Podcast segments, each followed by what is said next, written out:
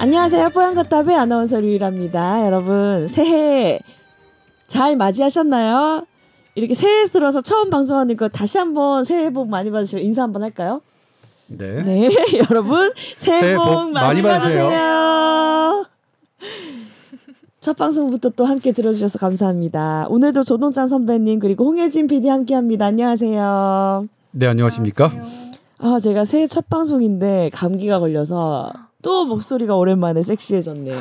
네. 반응 좀 해주세요. 저 선배 이상한 말 할 때 반응해주잖아요. 그래도 그 정도로 이상했어요 제가? 아니 이 정도 아니었겠죠 제가. 아무리 그래도 그러니까 예, 뭔가 반응이 나온다는 건 그 정도로 되는데? 이상하다는 건 아니에요. 그러니까 이거 어떻게 해야 되지? 감기 오래 가더라고요. 네. 조심하시고요. 네. 자, 오랜만에 건강 상담 메일이 들어왔는데 어, 소개를 해드릴게요. 이분이 제목을요. 기분 탓 진단을 받았습니다라는 제목으로 메일을 보내주셨는데 이게 무슨 얘기인가 제가 읽어봤거든요. 들어보세요. 안녕하세요. 대략 삼 일 전쯤에 목 아래 식도 쪽에 뭔가 부어오른 느낌이 들었는데 물이나 음식을 삼킬 때도 좀 강하게 밀어내려야 하고 반대로 트름이 나올 때도 기포가 목으로 쉽게 빠져나오질 않습니다. 느낌으로는 목 아래 쇄골 부위의 식도 주변부터 가슴 부위의 식도까지 부어올라 식도를 누르고 있는 느낌입니다. 몇 년 전에도 이런 경험이 있어서 내시경을 넣어보고 식도염이라고 판단받은 것 같았는데 어제 내과 방문하니 의사 선생님은 식도에는 뭐 별 이상이 없다고 하셨대요. 환자가 원하니까 식도염 약을 처방은 해주셨다고 합니다. 식도가 아니고 편도가 부어서 그런가 해서 이비인후과도 갔는데 식도 입구까지 내시경으로 보시고는 식도염도 아니고 편도 부은 것도 아니다라고 하셨대요. 그래서 결국은 이제 두 의사분 모두 기분 탓이다라고 하셨대요. 이게 식도 주변에 부어오를 장기가 있는 건지 이게 왜 이런 증상이 있는 건지 궁금하시다면서 보내주셨어요. 네, 제가 이 사연을 네. 접하고 처음에는 어 식도니까 소화기내과 음. 전문의를 연결해야겠다 했다가 어, 아 편도구나 해서 음. 이비인후과 전문의를 연결해야겠다 생각했다가 어 이거 어떡하지? 기분 탓?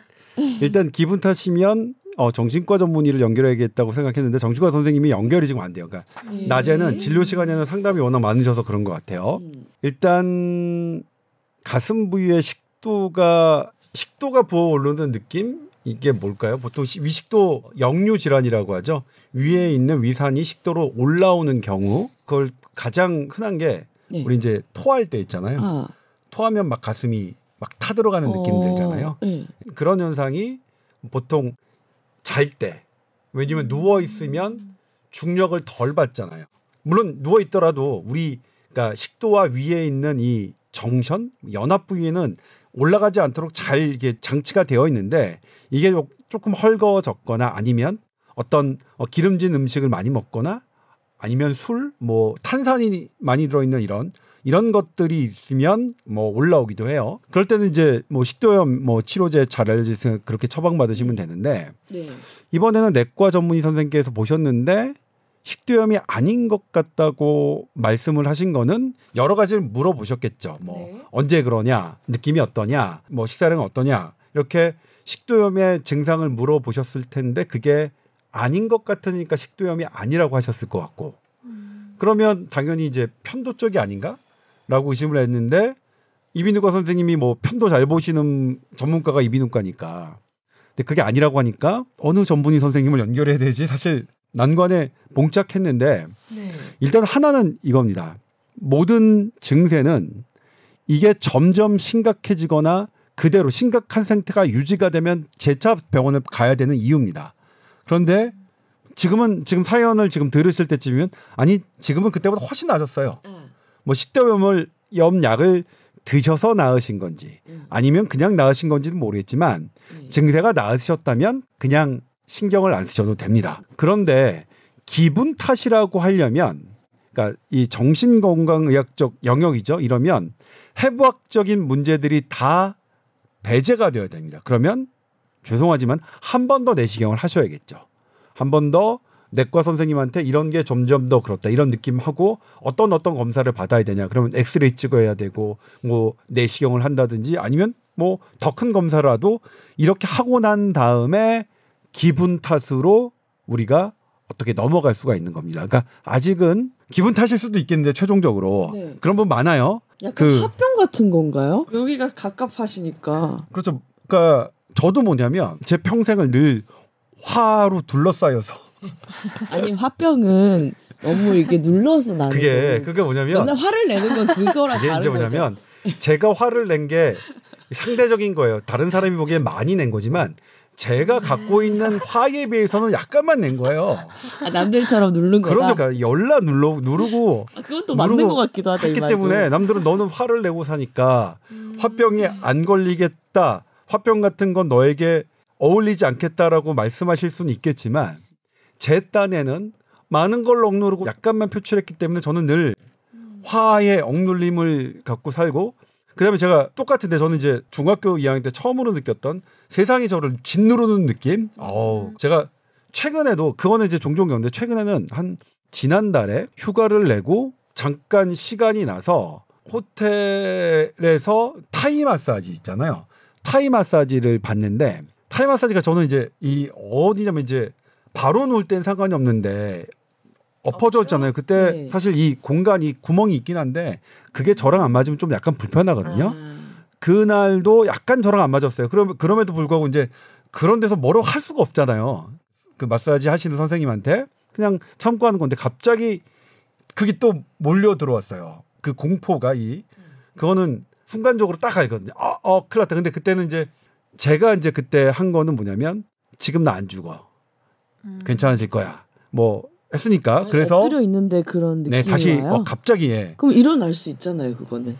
어 일어날 수는 응. 있죠. 그럼 중단하면 아 저 중단하겠습니다 응. 해도 되는데 응. 그것도 뭐 거기 예약 잡혀가지고 예약 잡아가지고 어쨌든 뭐 뭐 하는 건데 그리고 그렇구나. 시간이 맨날 나는 것도 아니고 이건 내가 참아야 돼 하면서 에이. 그렇게 넘어간 적이 있는데요. 아무튼 기분 탓은 상당히 여러 가지 신체 증상을 야기할 수 있고요. 저 여기 막히는 거죠. 우리 명치 끝이 걸리는 느낌도 저 정말로 음. 많았습니다. 그러니까. 안 넘어가요. 뭔가가 안 내려가요. 그래서 제가 저도 뭐냐면 제일 많이 했던 게 가슴을 치는 거였어요. 근데 지금은 예전에 비해서 훨씬 안 합니다. 거의 가슴 치는 일은 거의 안, 하, 안 하게 되긴 했지만 기분 탓은 그러니까 심리적인 스트레스는 어떠한 신체 증상도 다 야기할 수 있다는 건 인정하지만 아직 사연 주신 분이 거기까지 할 정도는 아니라고 생각해요. 아직 거기까지 갈 정도로 해부학적 진단이 다 됐느냐 이건 아닌 것 같고요. 만약 그렇다면 그러니까 만약 증세가 지금 괜찮으셨다. 아 그러고 말아요. 지금은 괜찮아요. 아니 뭐 그랬다 그래, 그랬다 말았다 그래요. 뭐 느낌 있는데 아 그냥 적응하고 살아요. 그러면 그냥 크게 신경 안 쓰셔도 되는데 이 부어오른 느낌 이런 것들이 계속 어렵고 힘들고 지금은 더 심해지셨다 그러면 다시 병원에 가셔서 일단은 내과부터 시작하셔야 되는 것 같고요. 그렇게 해서 내과에서 시작해서 아니면 뭐 다른 쪽으로 확장하든지 좀 더 해부학적인 것을 확장해야 되는 시기고요. 그게 다 돼서 아니다 그러면 그때는 정신과? 네, 옮겨야겠죠. 음. 네. 지금은 저는 우리 사회가 정신건강에 대한 편견이 사라졌죠. 내가 정신건강에 어떤 처방을 받고 이런다고 해서 편견은 없잖아요. 그리고 네. 그런 편견을 받으시는 사례가 또 있다면 그건 저한테 제보해 주십시오. 실은 제보들이 오긴 와요. 지금도 어떤 정신질환으로 치료받았다는 것으로 어떤 학교에 입학하지 못하고 어떤 직장에 가지 못한다는 얘기를 저한테 왔는데 제가 너무너무 기사화하고 싶었는데 그분이 학생이라서 학생이 본인이 더 이상 이 문제로 소란을 겪는 일, 관심을 받는 일, 심적으로 부담을 갖는 일을 하기 싫다고 해서 제가 보도를 어쩔 수 없이 못했습니다만 잘못된 일입니다. 예. 제가 정신과 선생님들하고 늘 싸우는 게 정신이 어딨냐 뇌지.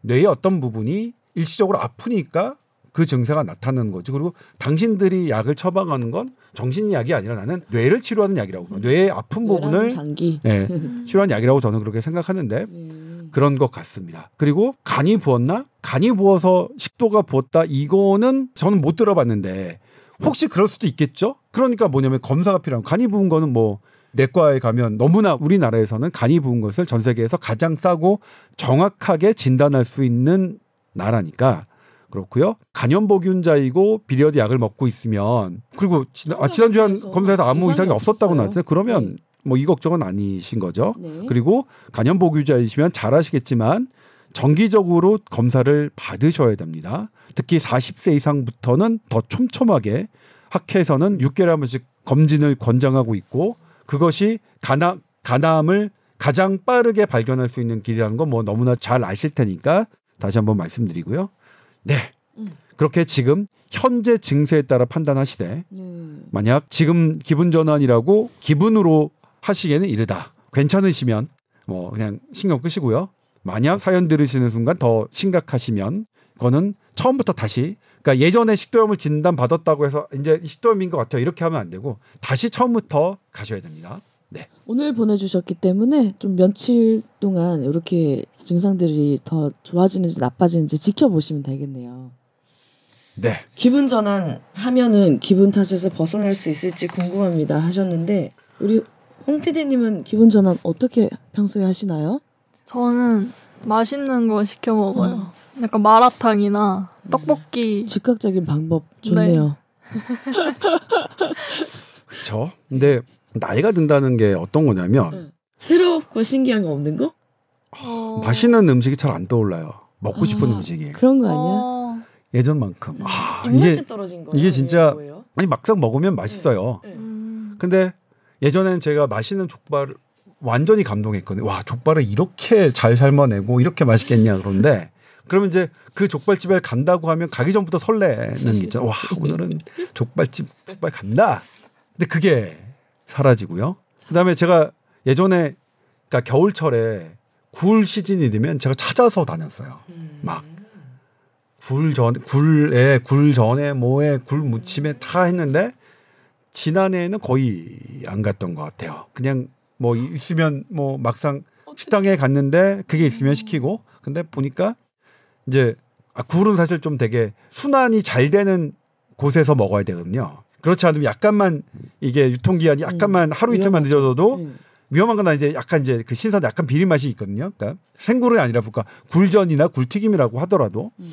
근데 이제 뭐 막상 가서 시켜서 먹었더니 아 이거는 좀 여기서 시키는 여기서 먹는 메뉴도 아니네 이랬던 적이 있는 것 같고. 그런데 요즘에는 이제 그런 거는 없어진 대신 어떠냐면 그 살아왔던 경험이 있으니까 아 이걸로 죽진 않아. 아 이거는 하늘이 묻어졌어도 솟아날 구멍은 이거 됐어. 음. 뭐 이렇게 뭐 이렇게도 사는 거지 뭐. 음. 뭐 어떻게 좋은 일만 있냐. 아 됐어. 또 이러다 뭐 되겠지. 아 또 며칠 또 시끄럽고 아 좀 짜증 나겠네. 외부 상처에 좀 더 단단해지는 거는 네, 그러니까 좋은 점이에요. 단단해진 건지는 모르겠는데 네. 그냥 뭐 아유, 넘어가겠지. 이게 그러니까 넘어갔던 그런 일련의 경험들이 음. 그래도 그렇게 나를 막 그 어떤 나락으로 빠지는 느낌을 그렇죠. 방어할 수 있게 해주는 것 같아요. 그렇죠. 음. 그래서 이게 이제 그 장단점이 있어요. 장단점이 있어서 통합으로 거면. 보면 쌤쌤이에요. 젊었을 때 쌤쌤이에요.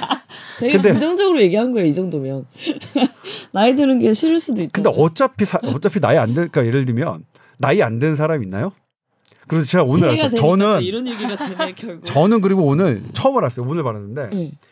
어, 제 나이가 올해 이천이십사 년 기준으로 어떡해? 생일이 지나지 않으면 아직 오자가 아니라는 걸 알았어요. 네. 아, 저 아직 오십 대 아닙니다. 축하드립니다. 네. 아직 사십 대요. 네. 근데 나이가 안 드는 사람 없잖아요. 그러니까 예를 들면 제가 그냥 친구들한테 하는 말인데 우리가 반만년 역사를 교과서에서도 안 죽은 사람이 있냐? 어차피 죽는데 뭐하러 우리가 그런 것을 하냐? 그러니까 어차피 우리가 아무리 해서도 죽는 거면 여기서 우리가 이 과정에서 얼마나 조금 락을 조금 좀 재미를 추구할까 추구해야 되는 게 가장 관건인 것 같고. 제가 지금 완전 바뀐 게 저 저는 제 인생 일 순위는 재미라고 생각해요. 재밌게 살아야 돼. 이제 과거에는 어떤 재미있는 걸 위해서 견뎌내야 되는 시간이 있을 거 아니에요. 그래서 참자 참자 참고 참고 참고 참고. 근데 이제 제 또래의 나이는 야 이제 우리 더 이상 참으면 안 돼. 뭘 견뎌? 견디다 진짜 나중에 다 죽어. 이제 이제 이제 아니야. 이제 이제는 응.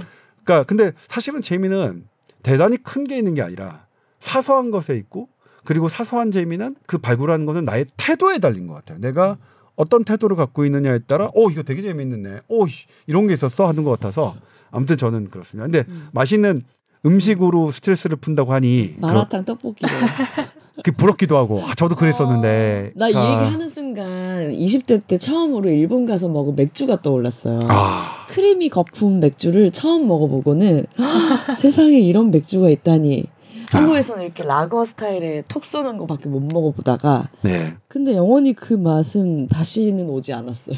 그 첫 경험이 되게 중요한 거예요. 저도 맥주 얘기하죠. 네.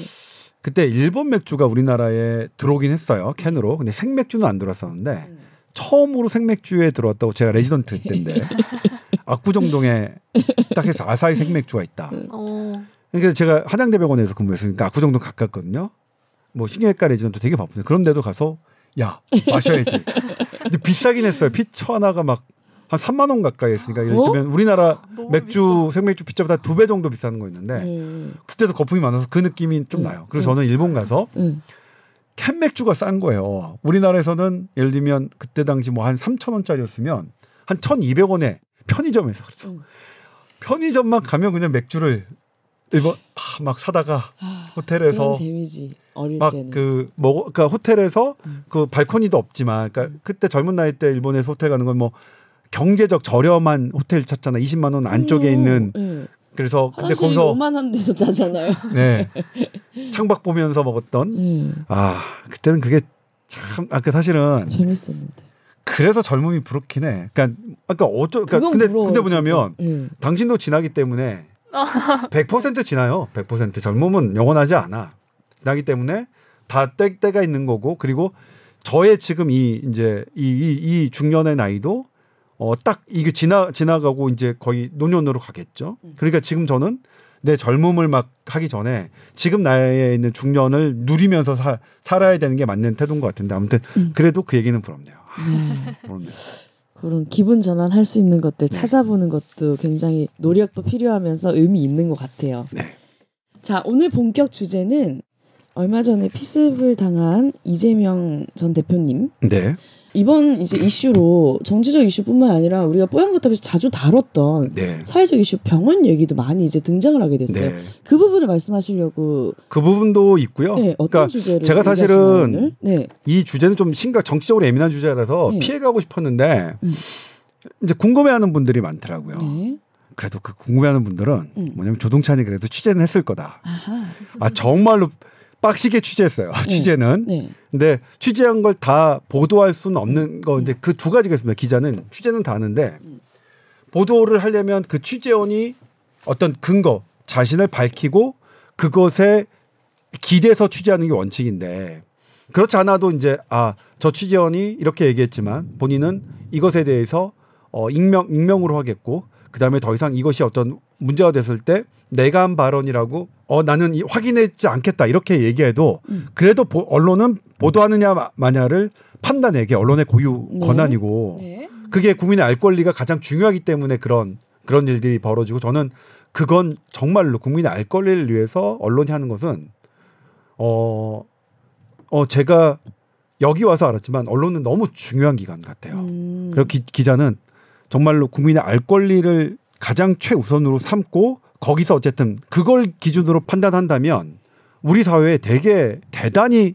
중요한 기구 이건 그러니까 우리나라뿐만 아니라 미국 어느 어느 사회에서도 정말 중요한 기관이라고 생각하는데 다만 이게 국민의 알 권리가 앞장이 서지 않고 예를 들면 언론 사이의 이해관계 내가 출입하는 출입처의 이해관계가 앞장서면 저는 그거는 완전히 위험 요소가 된다고 생각해요. 그러니까 언론은 기자는 개인적으로 정말로 그 알 권리의 본업에 충실하면 대단히 좋은 기구인데 자체 잘못 사용되면 대단히 안 좋은 기구도 양측을 다 있음을 저는 인정해요. 실제로 후자들도 적지 않다고 생각해요. 그리고 우리 국민들이 기자들에 대해서 욕을 하시는 것도 저는 충분히 그럴 만하다고 생각하고 저 자신도 거기서 자유롭지 않다고 생각해요. 저도 어 제가 겁나서 혹은 뭐 때문에 국민의 알 권리가 최우선이 안 된 경우도 상당히 많기 때문에 아무튼 그렇습니다. 근데 오늘도 어느 정도까지 얘기할 수 있을지 모르겠지만 네, 네. 그런 부분을 피해 아, 그래 사실은 나이가 들어서 제가 이것 때문에 걱정해서 오늘 제가 사자라서 네. 그것 때문에 아 하자 오자로 넘어가면서 그때 피하고 아, 아직 사면 피할 때 아니야. 일단 내용은 아시겠지만 네. 이틀 전이죠. 이재명 대표가 부산에서 예, 흉기로 음. 부산에서 흉기로 테러를 당했습니다. 네. 근데 이제 이게 처음에 뭐냐면 정치적으로 갈렸죠. 이거 조작이다 아니다. 뭐 이런 이런 논란들 그리고 위중하다 아니다 이런 게 있었고요. 그다음에 상처가 일 센티미터밖에 아닌데 무슨 적이냐. 뭐 그다음에 위중하면 뭐 못 옮겨야 되는데 왜 서울대병원으로 옮겼냐 이런 이런 여러 가지 문제들이 지금 있어요. 여기에 대해서 딱 지금 말씀드린 한 네 가지 주제에 대해서 제가 취재된 대로 뉴트럴하게, 네. 아, 그러니까 취재된 대로가 뉴트럴 중립적이다. 이거는 사실 조금 어려운 얘기예요. 음. 그러니까 저는 중립적이란 말을 함부로 못 써요. 왜냐하면 제가 음. 취재하는 것 자체가 저의 성향과 저의 생각대로 취재를 하기 때문에 중립적이라는 게 과연 가능한지. 저는 그래서 중립적인 사람은 없다고 생각해요. 네. 사람이. 음, 그렇죠. 본인인데 어떻게 중립적이에요? 네, 네. 그러니까 기자가 할 수 있는 것은 중립, 중, 사실... 본인이 취재된 대로 음. 취재된 대로 하는 게 맞고, 근데 그 취재도 기본은 양측, 이쪽과 저쪽 얘기를 다 들어보는 것. 네. 한쪽 편만 듣는 게 아니라. 그게 기자가 할 수 있는 최대한인 거고, 중립적인 건 전 가능하지 않다고 생각하고, 그래서 저는 나는 중립적으로 얘기한다. 이런 말을 잘 믿진 않아요. 어느 누구도. 어느 누구도 저는 그게 정치적이든 뭐 좀 사회적이든 아니면 젠더 문제든 간에 저는 중립이란 있을 수 없다고 저는 개인적으로 생각합니다. 음. 이건 에스비에스 입장이 아니라 저 조동찬 개인의 입장입니다. 생각입니다. 일단 조작이었느냐. 저는 그렇게 안 봤습니다. 네. 두 가지 측면인데 네. 어, 저는 그 영상을 그러니까 너무 끔찍한 영상이라서 방송에선 다 모자이크 하지만 저는 모자이크 안 된 영상을 계속 분석했습니다. 일단은 무방비 상태에서 당하신 그런 신경학적 반응들이 나옵니다. 그리고 중간에 이제 이게 한번 딱 쓰러지고 본인도 모르게 나오는 그런 행동들이 있거든요. 걸렸을 때. 근데 그때 가해자는 좀 더 심한 공격을 했고요. 이건 뭐냐면 의도가 되게 나빴다. 그러니까 범인이 네. 의도가 대단히 나쁜 게 화면에 등장이 됩니다. 음. 그러니까 정말 목숨을 위협할 신용으로 하, 하는 게 아니라 네. 진짜로 목숨을 위협할 행동들이 신경 그런 행동들이 그러니까 너무 놀래서 방어하는 행동이 나오고 그 반응을 반응까지 어떻게 해버리려고 하는 장면이 나오고요. 두 번째 다친 부위 제가 이거는 여덟 시 뉴스에서도 말씀드리고 오늘 서울대에서도 브리핑을 했지만 네. 이 목에 이 경정맥이 있고요. 어, 내경정맥이라고 하는데 이 내경정맥도 손상되면 위험합니다. 이거는 이 위에서 이렇게 머리 쪽에서 쭉 내려오는 혈관인데 머리 쪽에 피가 되게 많이 가요. 그러니까 우리 몸의 심장은 제일 순위가 뭐냐면 머리를 공급하는데 최대한 노력을 하게끔 설계되어 있습니다. 진짜 오묘해요. 그래서 씨피아르 할 때 제가 우리 신경외과는 뭐냐면 씨피아르 할 때 이렇게 씨피아르 하는데 머리로 가는 혈관을 우리는 봐요. 그래서 머리로 안 보고 막 허벅지 혈 가나 안 가나 이런 걸 보면 우리는 막 붕괴해요. 머리가 살아야 사는 거야. 씨피아르은 음. 머리로 머리로 보내야 돼 우리가 강조하는 건데. 음. 그러니 그런 그런 데서 머리가 많이 가는데 그쪽에서 내려오는 피가 많겠죠. 또 하나가 뭐냐면 머리에 너무 높은 혈관이 높은 혈압으로 가잖아요. 그러면 머리 혈관이 다치잖아요. 그때 우리 셧다운해요. 우리 여기 누르면 막 쓰러지잖아요. 그게 그런 거예요. 음. 혈압이 너무 많이 오르면 뇌로 가는 혈압이 너무 오르면. 음. 셧다운 우리 몸을 셧다운 시켜요. 음. 이 정도로 뇌는 중요하게 생, 생각하도록 우리 몸이 구조가 그렇게 설계되어 있는데 네. 이 내경정맥 바로 안쪽에 내경동맥이 있습니다. 예? 어? 이, 이 동맥은 진짜... 실제로 어. 머리로 가는 혈관이에요. 어. 이게 만약 터지잖아요. 그러면 너무 위험해요. 어, 저는 제가 주변에서 저도 내경동맥이 터져서 살아서 들어온 사람을 못 봤고요. 제 주변 의사들이 내경동맥이 상했는데 내가 병원에서 해가지고 살렸다라고 하는 얘기를 제 주변에서는 못 들었어요. 뭐 논문이나 이런 데서는 어, 나오겠지만 음. 근데 거기 직전까지 갔어요. 허? 실제로 내경동맥의 브랜치들은 잘려져 있었다. 이거는 조작이 가능한 일일까요? 모르겠어요. 불가능해요. 그리고 사람마다 이 위치는 다 다르거든요. 이 사이즈와 이런 것들은 다 달라요. 그래서 뭐냐면 처음에 잘못된 기사는 뭐냐면 센치가 일 센티미터라서 이거는 네. 별게 아니다라는 기사는 참 나쁜 기사라고 아... 생각해요. 그리고 제대로 취재가 안 된 기사라고 생각해요. 얼마나 깊이가 중요한 거네요. 원래 그리고 또 하나 어... 알려드릴까요? 네. 이 많이 겉표면이 많이 찢겨 있으면 이 피부가 이 압력을 대신 흡수한 거잖아요. 네. 그래서 깊이 안 들어가요. 오히려 작은 상처, 날카로운 칼일수록 겉에 상처가 덜 나고 깊이 들어갑니다. 음. 그러니까 그 예를 들면 우리 요만 대바늘 있잖아요. 대바늘 같은 경우에는 상처 안 내고 심장 찌르잖아요. 음. 근데 그거 뭐 빼면 표시도 안 나요. 근데 그거 아, 상, 구멍이 조금만 났으니까 그거 별거 아닙니다. 이거랑 똑같은 논리예요. 첫 번째 기사가 너무 잘못했다. 당일날 피습당에서 일 센티미터밖에 안 돼서 뭐 저기다 이런 기사들은 대단히 잘못된 거였다.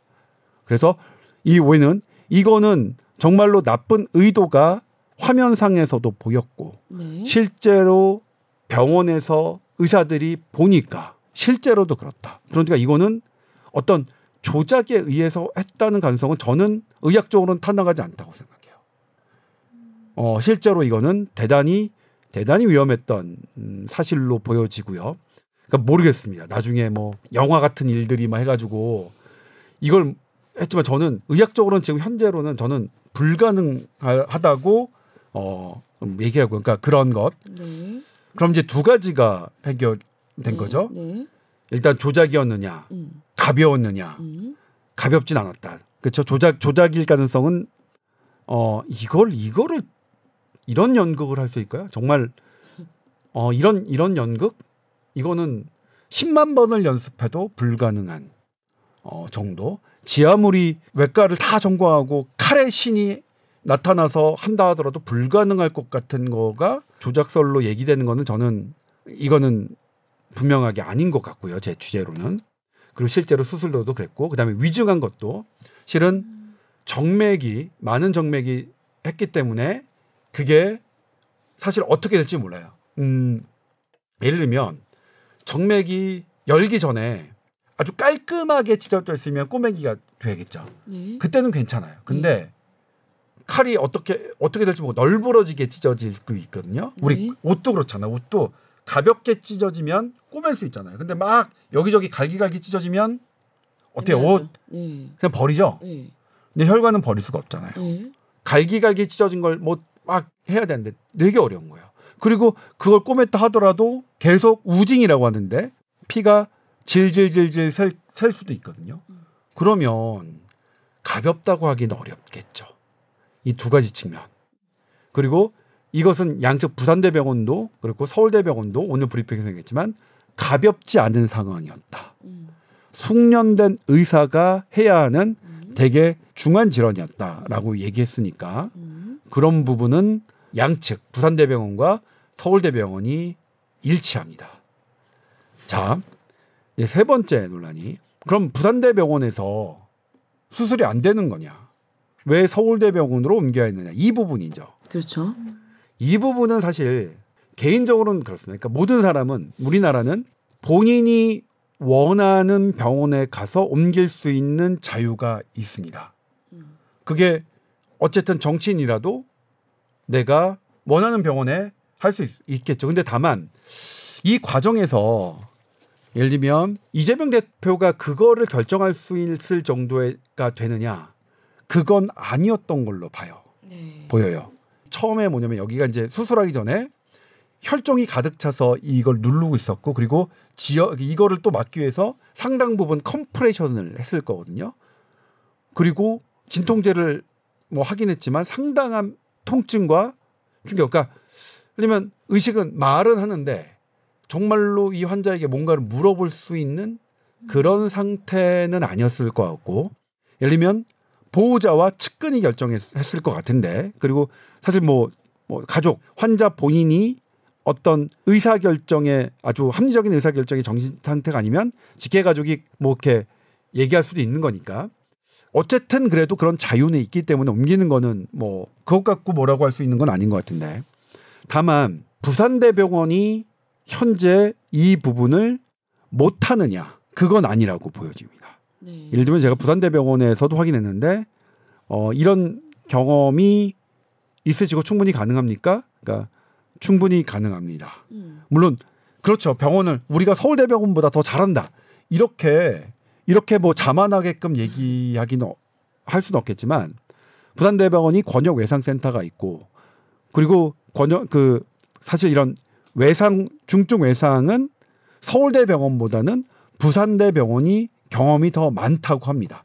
이건 부산대병원에서 얘기, 확인해 준 건데 네. 그래서 그런 부분은 있는 거죠. 그러니까 왜 부산에서 서울로 옮겨갔느냐 중증도나 응급도나 예를 들면 응급하다 하더라도 그렇죠. 부산대병원에 있어야 되고 중, 중증에 옮기는 게 더 위험한데 예, 그런 부분이 있는데 예. 아무튼 그래도 이 부분은 사실 의학적인 것을 조금 넘어가는 그 부분이 있지 않을까라는 생각을 해요. 예. 예를 들면 의학적으로는 부산대병원이 충분히 가능하지만 음. 의학적인 외적인 부분으로 나는 그래도 서울에서 어, 내가 주로 활동하는 서울에서 그리고 내가 면회를 자주 갈 수 있는 서울에서 그것도 서울대병원에서 서울대병원이 뭐 국내 최대 최고 병원인 거는 뭐 자명하니까 최고 병원을 선호하는 그런 개인적 선호 선호도에 의한 것일 수도 있겠고 두 번째는 어떤 이게 정치적인 사안이니까 지방에서는 서울보다는 정치적으로 어떤 커뮤니케이션, 소통이나 이런 것들이 서울보다는 덜 원활할 이런 두 가지 가능성이 양측이 있어 보입니다. 그런데 그럼에도 불구하고 어쨌든 옮겨가는 것은 자유다. 누구도. 그거는 제가 여러 법률가들과 이런 분들에게도 자문을 해봤어요. 이런 경우는 어떻습니까? 그랬더니 누구도 우리나라가 병원을 선택할 수 있는 자유는 있기 때문에 그게 만약 제일 야당이든 다른 사람이라도 그게 꼭 당대표라고 해서 제일 야당의 당대표라고 해서 내가 병원을 선택할 권리가 없는 건 아니다. 그렇기 때문에 그거를 내 자유의지로 선택했던 것은 뭐, 뭐 그거는 존중해야 된다. 뭐 그런 부분이 있고요. 다만 이제 얘기했던 과연 부산대병원이 못했느냐, 못할 수 있느냐. 그건 아닌 것 같다. 여러 객관적인 증거나 어, 부산대병원의 자체 얘기를 보더라도 물론 오늘 서울대 브리핑, 서울대병원에서는 경험이 많은 의사가 숙련된 의사가 수술해야 되는 고난도 수술이라고 얘기는 했습니다만 그 고난도 수술을도 부산대병원이 못하는 건 아니에요. 감당 가능한 부분이 있었다. 이 부분 이렇게 되면 제가 한 네 가지를 다 정리를 했나요? 네. 네. 네 가지가 주제가 뭐였죠? 마지막이? 첫 번째 조작이었느냐. 두 번째 이게 중증이 아니었느냐. 세 번째 왜 서울대병원을 갔느냐. 음? 그리고 그게 부산대병원이 안 돼서 서울대병원으로 갔느냐. 그러면 이 응급체계의 문제는 어떻게 되는데 이런 부분이죠. 네. 물론 이 응급체계의 문제는 만약 그런 부분이 있을 것 같아요. 오늘 아침에도 논란이 됐는데 내가 내가 만약 어떤 이 사람 나도 부산에서 어떤 사고로 이 목 혈관이 다쳤다. 근데 부산대병원에서 가능한데 나는 내가 어 나도 서울대병원에서 받고 싶어요 하는 게 가능하겠느냐. 그거는 아마 저 조동찬이 그렇다면 저는 안 가능하지 않을 것 같아요. 근데 이건 또 뭐냐면 제일 야당은 또 국가공인 서열 순위가 십 위 안에 들더라고요. 그리고 요것도 제가 들은 얘기인데 실은 조금 확인을 더 해봐야 되는데 국가 서열에 어떤 드는 그런 네. 공인들은 서울대병원이 감당해야 되는 그런 조항이 있긴 있대요. 근데 이 부분은 제가 좀 더 살펴봐야 됩니다. 요거는 제가 들은 얘기이기 때문에 예를 들면 이제 이 부분은 서울대병원이 이렇게 하, 하는 것을 지지하는 분, 괜찮다라고 하시는 분이 말씀하신 건데 그러면 그것에 대한 근거가 있느냐?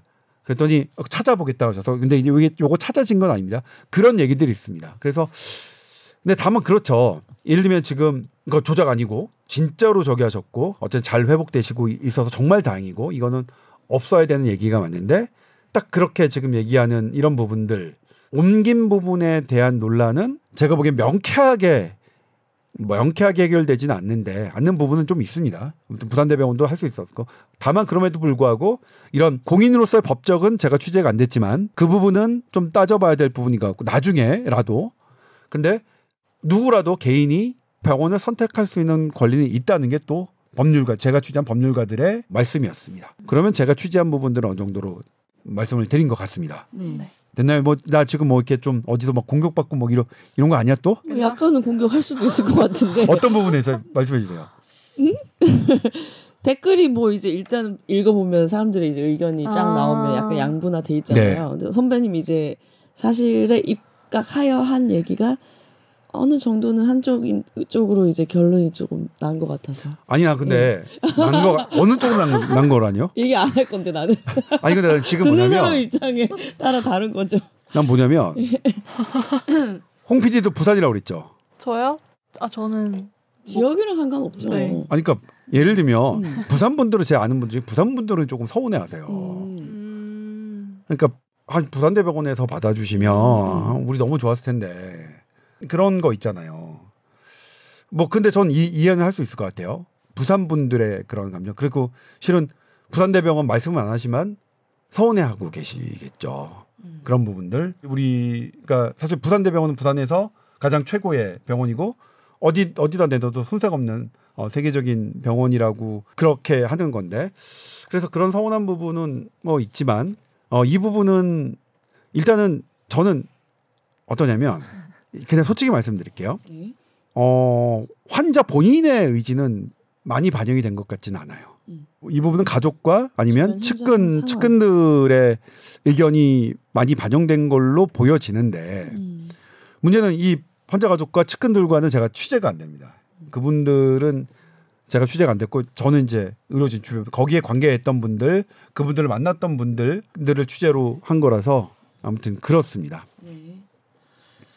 어쨌든 이거는 이제 공격을 당하신 입장이시니까 심각하지 않고 생명에 지장이 없는 건 정말 다행이신 거고요. 네. 잘 회복하셔야죠, 그죠? 네. 네.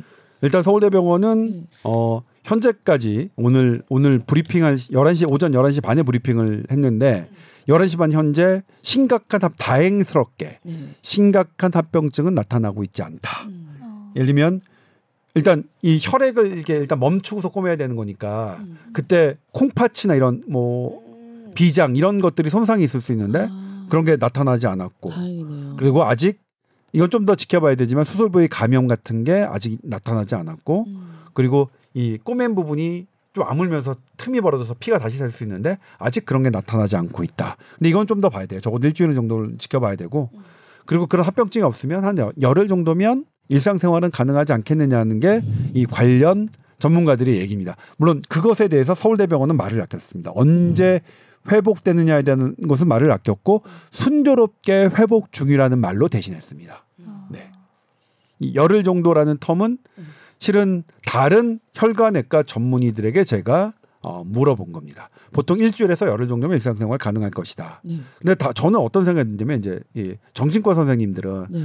그래도 이거는 트라우마가 아. 어마어마할 텐데 네. 그게 바로 대중한테 갈까? 그러니까 우리가 생각한 일상은 좀 다르잖아요. 네. 이재명 당대표께서는 대중과 하는 게 일상인데 그렇죠? 그게 과연 쉽게 가능할까? 음, 이런 그런 거는 예. 짚어볼 수 있겠네요. 네, 네. 네. 뭐 이렇게 궁금했던 부분이 근데 조금 명쾌하게 또 선배님이 이렇게 체계적으로 잘 설명해 주신 것 같긴 합니다. 다만 이제 네, 저도 네. 지금 말씀을 안 드렸지만 그제저 바로 서울대병원이 브리핑을 하겠다고 했다가 갑자기 안 했고요. 그리고 어제도 안 하고 어제도 안 한 정도가 아니라 기자들의 질문에 전혀 답을 안 하셨거든요. 준비를 한 건가요? 그 사이에? 그리고 오늘 네. 갑자기 오전에 오늘 열한 시 반이면 그래도 감사한 건 저한테 제일 먼저 열, 연락을 주셨어요. 서울대병원 측에서. 네. 어, 하니까 준비하라고 보도 준비하라고 감사합니다. 네. 감사드리는데. 신중하게 해. 그래도 이런 건가요? 부분은 사실은 네. 예고를 조금 했으면 좋겠네요. 이게 제가 이제 이것도 말씀드릴게요. 네. 서울대병원이 어, 오늘 브리핑에서 밝힌 이유는 환자나 가족의 동의가 있, 있지 않고서는 브리핑을 할 수 없다는 게 할 수 없었다. 그게 취소한 이유라고 했는데 음. 어제 민주당의 브리핑에서는 아니 이런 건 서울대병원에서 해야 되는데 왜 서울대병원이 안 하는지 모르겠다. 왜 내가 해야 되는지 모르겠다고 했고요. 음. 서울대병원이 거부한 겁니까? 이렇게 기자가 질문하니까 거기서 민주당 관계자가 그건 서울대병원에서 물어보세요. 그랬어요. 그래서 제가 그걸 서울대병원에 어제 물어봤어요. 네. 답을 안 주셨어요. 그리고 이제 오늘 이렇게 말씀하셨는데 근데 이거는 어제의 맥락과는 조금 다르죠. 예를 들면 환자와 가족들이 동의를 안 했다라고 한다면 그럼 어제 민주당이 그렇게 아이 왜 서울대병원이 안 하고 내가 해야 되느냐. 서울대병원에 물어봐라. 이런 말을 하시면 안 되는 거였잖아요. 그렇죠. 맥락상. 그래서 이 부분은 조금 매끄럽지 않은 부분이 음, 있는데 네. 예를 들면 이렇게 억측과 이런 게 난무한 상태에서 이재명 대표 본인께서는 정확한 국민의 알 권리를 더 높게 생각해 하시지 않았을까요? 저는 그분, 그분을 개인적으로 만난 적 없습니다. 네. 한 번도 통화해 본 적 없어요. 저, 저는 모르는 사이입니다. 네. 저는 모르는 사이지만 그래서 이런 이런 데서는 사실 좀 더 우리나라 과거에도 그렇지만 브리핑을 안 하면 안 할 수 있어요. 너무 이중하고 그러면. 근데 첫날도 민주당에서 브리핑을 했죠. 환자 상태에 대해서. 그거 되게 이상한 겁니다. 안 하면 안 할 수 있지만 한다면 이것에 대해서 가장 잘하는 전문가가 당사자가 해야 됩니다. 근데 첫날 일곱 시 이십 분 넘어서 일곱 시 사십 분쯤에 더불어민주당의 강선우 의원과 건채성 의원 했나요? 국회에서 했어요. 환자 상태 이거 이런 의학적 용어를 써가면서. 의사가 아니네. 이상했고요. 음. 어제도 브리핑을 했어요. 어제는 민주당 관계진 그 흉부외과 전문의 강천희 의원이죠. 강천희 아, 의원이 아니 아니 강천희 위원이라고 하네요. 그러니까 이번에 민주당의 새 영입이 이제 오 분인가요? 저는 개인적으로 알고 있습니다. 그분을. 아. 그분이 나오셔서 했고요. 그분은 뭐냐면 차트를 복사해서 보셔서 했어요. 그리고 그 와중에서 얘기가 나온 겁니다. 음. 아니 이건 사실 가장 당사자인 서울대병원이 해야 되는데 왜 이걸 내가 해야 되는지 모르겠다. 이, 이 얘기가 나오는 일련의 과정들은 오늘 서울대병원의 브리핑에서도 말끔하게 해소되지는 않았습니다. 그리고 이것 또한 여러 이유가 있겠죠. 사실은 예를 들면 서울대병원이 어떤 이해관계 때문에 브리핑을 안 했을 거라고 생각하진 않아요. 제가 취재한 서울대병원은 이런 거에서 이해, 이해 득실관계를 따질 필요가 없어요. 예? 사실 왜요? 눈치 볼 수 있죠. 그러니까 눈치는 보겠죠. 네. 그러니까 본인들의 이해관계 때문에 어떤 브리핑을 갑자기 취소했다고 생각하진 않는데 어떤 눈치 때문이겠죠. 근데 그 눈치를 본인들은 오늘 안 보셨다고 했는데 제가 보기에는 안 보셨 안 보신 거고 그냥 이렇게 어, 환자 동의가 안 돼서 환자 위조한 상태라서 환자에게 물을 수 없는 상황에서라고는 했지만 그러면 어제의 민주당의 그런 서울대병원 앞에서의 브리핑은 말이 안 되죠. 그거조차도 차트 보고 하는 거라도 더불어민주당이 했잖아요. 그러면 예를 들면 주치의가 할 수 없는 걸 예를 들면 당은 할 수 있다? 이건 더 말이 안 되거든요. 따지면. 그러니까 개인 의료 정보인데 개인의 의료 정보를 본인 허락을 받지 않아서 못한다면 사실 아무도 하지 말아야 되는 게 맞습니다. 예? 그런데 어쨌든 당으로는 뭐 당적 관계가 있지만 사실관계로는 남이거든요. 예? 직계가족도 아니에요. 남이 얘기하는 거. 그러니까 예를 들면 환자의 개인 의료 정보는 직계가족만 볼 수 있잖아요. 지금. 근데 직계가족도 아닌 사람이 봐서 물론 얘기는 했어요. 직계가족이 복사해 준 것을 내가 봤다. 그러면 그, 그거라도 사실은 브리핑이 서울대병원이 어제 하는 게 저는 맞은 타이밍이라고 생각해요. 오늘 늦은 거는 조금 조금 이거 정상적이진 않다고 생각하고요. 그리고 공교롭게도 오늘 조간에 조선일보 조간에 서울대병원이 왜 브리핑 안 하냐 관련 기사가 실렸고요. 그래서 그 영향이 있는 건가? 조선일보가 기사를 써서 이런 부분이 있는 건가? 아니, 물론 그건 아니라고 말씀을 하세요. 그런데 그런 생각이 저는 개인적으로 들기도 됐거든요. 그래서 이 부분은 약간 좀 매끄럽지 않았다. 그럼에도 불구하고 전반적인 뭐 예를 들면 서울대병원의 상황이 치료를 환자를 받아서 치료하는 과정은 뭐 너무 잘해 주셨죠. 어려운 수술인데 서울대병원을 탓하거나 그런 게 아니라 이제 전반적인 거 환자를 치료하는 부분에 대해서는 되게 잘해 주셨는데. 그리고 그거는 너무나 여지껏 잘해주시고 국내뿐만 아니라 세계적인 병원이라는 거 저 인정드리는데 다만 커뮤니케이션 국민의 알 권리와 관계된 이 커뮤니케이션 영역에서는 약간 저는 전 개인적으로 어, 매끄럽지 않은 부분이 있었다. 그래서 약간 좀 아쉬운 부분이 있었다. 이렇게 말씀을 드리고 싶습니다. 네. 네. 자 여기서 이제 더 혹시나 또 석연치 않은 부분이 있었던 건 없으시죠? 석연치 않은 부분은 네. 아니요. 석연치 그러니까 예를 들면 환자가 와서 음. 중, 그러니까 되게 끔찍한 음, 사고를 당한 환자가 네. 와서 서울대병원에서 잘 치료받은 것이 약간 이게 뭐 잘못됐거나 뭐가 이걸 숨기거나 음. 그러면 문제가 되겠지만 다시 돌아가서 네. 예를 들면 백남기 농민이 네. 진단서가 그때 병사로 나간 거는 석연치 않았죠. 그랬지만 그런 부분 의료적인 그건 의학적으로 석연치가 않았습니다. 네.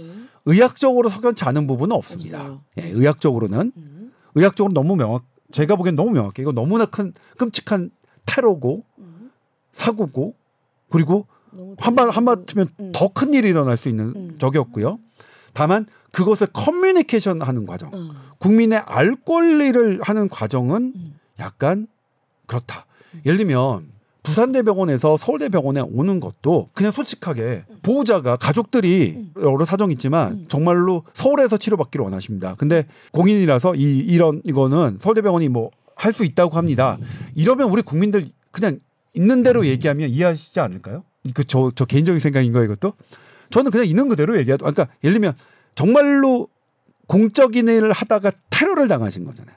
그거 갖고 나 나는 뭐 이렇게 하겠다. 그냥 있는 그대로 말씀하셨다. 저는 이 부분에 대해서는 이의를 제기하시는 국민들이 과연 있을까라는 생각을 저는 개인적으로 합니다. 말씀드리지만 저는 그러니까 이 부분에 있습니다. 저는 정책 성향이 저 저를 아시는 분은 알겠지만 제가 굳이 편들 수 있는 편들 편드는 정치적 성향은 아닙니다. 물론 음. 이 이쪽도 저는 상당히 어, 잘못하는 부분에 대해서는 되게 매의 눈으로 뭐. 뭐 기사를 매의 눈으로 기사를 다 하긴 했다고 뭐 자신 있게 말씀드리지는 못하지만 일단은 취재된 대로 다 하고 있어요. 그리고 네. 실은 저는 다음번에는 선거를 어떻게 해야 되나 지금 막 고민에 빠진. 그리고 저는 일단 정치적으로는 어느 어느 당원도 아니고 뭐뭐 뭐 아니 당원 당원 하면 안 되나? 그건 잘 모르겠는데. 뭐 이렇게 조심스러워요. 아 이거 너무 조심. 왜냐면 이거는 한 마디 한 마디 다 계속. 아니 그래. 아무튼 그래. 아니, 모르겠고. 예. 그래요, 그래요. 아무튼 의학적으로는 뭐 어, 당당히 말씀해. 의학적으로는 어, 뭐 미심적 미심, 미심적 부분 어, 없는데 어, 커뮤니케이션한 부분은 좀 좀 그래요. 좀 네. 그래. 좀 그랬어요. 오케이. 네. 깔끔했습니다. 끝. 네. 갑자기 사자를 이제 떠올리신 거. 아니 그러니까 나 이거 이제 이거 이게 맞아 맞아. 조심하면 안 돼. 응. 제가 다시 말까 이게 앞부분들이 아니 딱 여기를 의학적으로 미심쩍지 않았다. 근데 음. 커뮤니케이션 하는 부분 좀 그랬다. 음, 음. 뭐 이렇게 했다. 자작극에 네. 그런 것도 전혀 없다. 음. 네, 저는 저 제 취재로는 이거는 저, 저는 뭐 제가 틀릴 가능성도 있죠. 음. 그러니까 취재라는 게 제가 취재가 뭐. 근데 제 취재로는 이거를 조작하는 건 저는 불가능하다고 생각합니다. 알겠습니다. 저는 개인적으로 그렇게 생각합니다. 알겠습니다. 오늘 건강상담 메일 왔어요. 에스비에스 보이스 뉴스 골뱅이 지메일 닷컴으로 또 보내주시면 되겠습니다. 저희는 다음 주에 뵙겠습니다. 감사합니다. 네, 고맙습니다.